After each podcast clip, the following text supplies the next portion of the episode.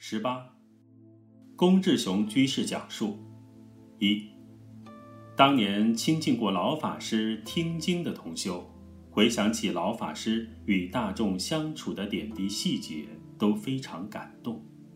老法师非常慈悲，遇到任何人，哪怕对他不恭敬，他都不予计较，并借以实施机会教育，并且十分爱护与照顾学生。有时跟老法师外出讲经后用餐，老法师必不接受学生之供养，一定由他付款。每次有客人或学生去看老法师，于离去时，老法师必亲送至门口，不以晚辈或学生而轻误怠慢。师之饮食简单量少，食不严，不挑食。老法师是单纯的读书人，每天就是看经讲经，治学确实做到一门深入，常识熏修。在当时讲经还需稍作准备，案头之参考资料，红蓝笔排列整齐，井然有序，做事一丝不苟。老法师与学生间。除关怀学习生活及佛法讨论外，不说无益的话。有件印象深刻的事，是在某次大专佛学讲座课间，有一女居士不知听到老法师说到什么事，突然就起来指责老法师。想不到老法师并未辩驳，只是下台跟这位女居士顶礼后离去。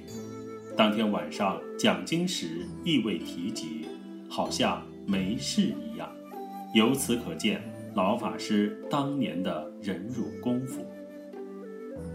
老法师对个人生活之事都是亲力亲为，不需别人照顾与服侍。一恩师。二，二零一七年八月间，有幸获邀。与师傅上人聚会，进大厅时，师傅上人正与宾客讲话，于是急忙赶紧就坐。经过师傅上人面前时，距离有三四公尺，双手合十行礼。想不到老人家立即停止讲话，身体坐正，真诚恭敬地合十回礼。当时莫学全身震撼。感受到师傅上人自然流露的真诚恭敬，超过墨学千百倍。自四十多年前亲近师傅上人以来，即沐浴在老人家的言行身教中，尤其身教表法最摄受人。与他老人家在一起的氛围，可感受到慈悲、愉悦及法喜。静静地坐在一起。心里一片祥和宁静，念佛特别得力。仅将个人些许感受与同修分享。阿弥陀佛。三，莫学前于学生时代住处离韩馆长家近，因刚亲近师父上人学佛，几乎每天都往他家跑，去看师父上人。及请教问题，因此与馆长一家熟人，也见到师傅上人居家生活的一面，尤其师傅上人恒顺众生的慈悲与智慧。例如，用餐时，管家陆太太就会主动夹菜给师傅，师傅都笑着接受，没有好恶意见。